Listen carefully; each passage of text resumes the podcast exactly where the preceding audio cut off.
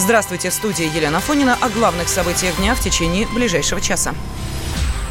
Законопроект о пропаганде наркотиков вернут авторам. Как сообщил глава Комитета Госдумы по госстроительству и законодательству Павел Крашенинников, документ был внесен без соблюдения всех требований.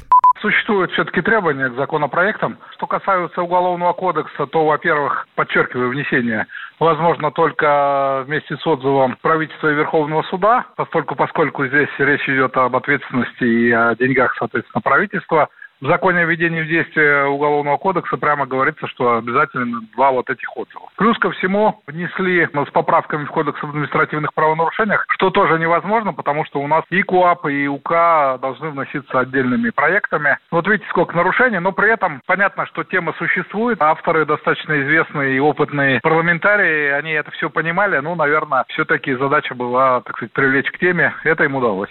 Ранее в Госдуму внесли законопроект об ужесточении наказания за пропаганду наркотиков в интернете. За такое преступление депутаты предложили наказывать лишением свободы сроком до пяти лет. За незаконную рекламу наркотических средств СМИ или интернете сажать в тюрьму на 7 лет.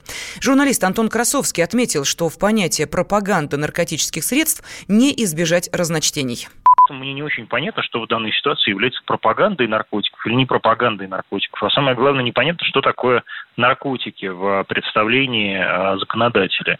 Если пропагандой наркотиков считается, не знаю, рекламный баннер, подсказывающий, где взять закладку, это, безусловно, пропаганда наркотиков, вернее, так сказать, буквально статья о распространении, по которой нужно нести уголовную ответственность.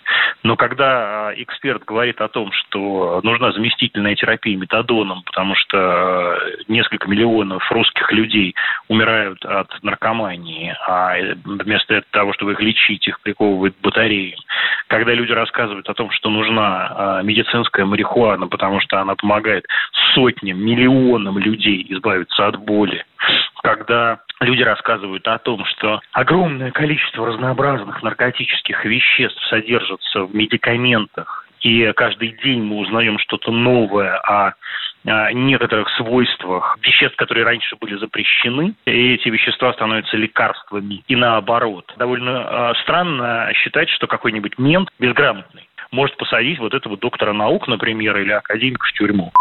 Ранее Владимир Путин предложил внести поправки в Уголовный кодекс и прописать наказание за пропаганду наркотиков в сети. В Кремле заявили, что итогового варианта закона пока не существует. Реновацию предложили провести по всей России. Такой законопроект внесли в Госдуму депутаты ЗАГС Собрания Петербурга. Авторы инициативы считают правильным учесть московский опыт, но с поправкой на финансовые возможности регионов. В документе отмечается, что во многих субъектах эксплуатируют старые дома, которые уже не пригодны для проживания. На месте снесенных зданий предлагается разрешить строить не только жилье, но и другие объекты.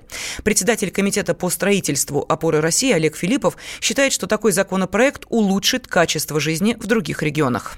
На мой взгляд, проект действительно для регионов нужный. И нужный он не потому, что нужно обновлять жилищный фонд, а именно потому, что реновация несет э, вслед за собой улучшение условий проживания людей, устраивает более комфортную городскую среду. Если у нас будет присутствовать типовые, базовые так называемые проекты, которые нужно будет обязательно адаптировать каждому субъекту Российской Федерации, то, на мой взгляд, это существенно повысит качество жизни населения. У каждого субъекта свой бюджет. В тех э, субъектах, где этот вопрос стоит остро, где высокий износ жилого фонда, как правило, высокий износ инфраструктуры, там доля федерального бюджета выше, чем доля местного бюджета. Но если говорить в целом, то да, бюджет позволяет планово выполнить реновацию э, во всей России. Московские власти утвердили программу реновации в 2017 году. Она предполагает реконструкцию или снос устаревших домов. При этом их жителям должны предоставлять равнозначные квартиры либо денежные возмещения. В столице предполагается снести примерно 350 тысяч квартир, в которых живут около 1 миллиона человек. Россиян предупредили о возможном дефиците продуктов. К этому могут привести планы Минсельхоза по увеличению экспорта российской сельхозпродукции больше, чем в два раза. Такое мнение высказали эксперты Института экономической политики имени Гайдара и Российской академии народного хозяйства и госслужбы, пишет РБК.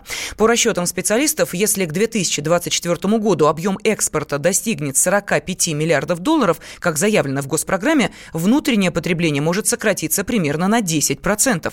Экономист Павел Кобяк развеял страхи и подчеркнул, что голод россиянам не грозит. Минсельхоз у нас выставил достаточно амбициозные планы по увеличению экспорта продуктов в связи с тем, что год уже заканчивается, а планы так и не притворили жизнь. У некоторых возникла некая паника в части того, что из-за отсутствия выполнения планов будет негативный какой-то результат для нашего населения. Но вот в этой части я бы, наверное, не стал говорить так определенно, что будут какие-то конкретные голодания, условно говоря, да, так в кавычках возьмем. С учетом нынешней ситуации в стране, нынешние местные производители, на мой взгляд, практически обеспечивают полностью ту потребность продуктов, которая имеется сейчас у наших граждан. Поэтому невыполнение плана по экспорту продовольственных товаров да, никак не скажется на голодании людей. На голодании людей может сказаться ухудшение экономической ситуации, уменьшение заработной платы, увеличение стоимости продуктов. Поэтому, мне кажется, эти доводы не обоснованы и, конечно же, к концу года мы увидим реальные факты, реальные цифры, и нам тогда будет понятно. Но ожидать от них, что будет увеличено именно из-за этого количество голодающих населения, людей нашей страны, мне кажется, не стоит. Как отметил глава Зернового союза Аркадий Злачевский, планы Минсельхоза почти невыполнимы. В нынешних условиях будет крайне сложно выполнить планы по экспорту. Озвученные там 45 миллиардов в указах майских достигнуть будет с нынешним уровнем госпрограммы и государственной политики крайне сложно. Денег, во-первых, мало в госпрограмме, недостаточно для развития производственную базу. Но это не значит, что мы будем выполнять этот план по экспорту и перестанем снаждать внутренний рынок потребностей. Это невозможно. Это рулится экономикой будет какой-то период на внешние рынки, внутренние цены поднимутся, и все бытовые системы переориентируются на внутренний рынок. Невыгодно будет экспортировать. На внешний рынок мы повлиять не можем, но вот мы наблюдаем как раз в нынешнем сезоне такую ситуацию, когда внутренний рынок стоит выше мирового, и мы не очень активно экспортируем. Ранее появилась информация, что россияне теряют от продовольственного эмбарго почти 450 миллиардов рублей в год. Согласно этим расчетам, среднестатистический гражданин нашей страны переплачивает за контрсанкции 3000 рублей. Однако в Минсельхозе заявили, что Россия полностью обеспечивает себя основными видами продуктов, а введение продовольственного эмбарго дало импульс развитию сельского хозяйства.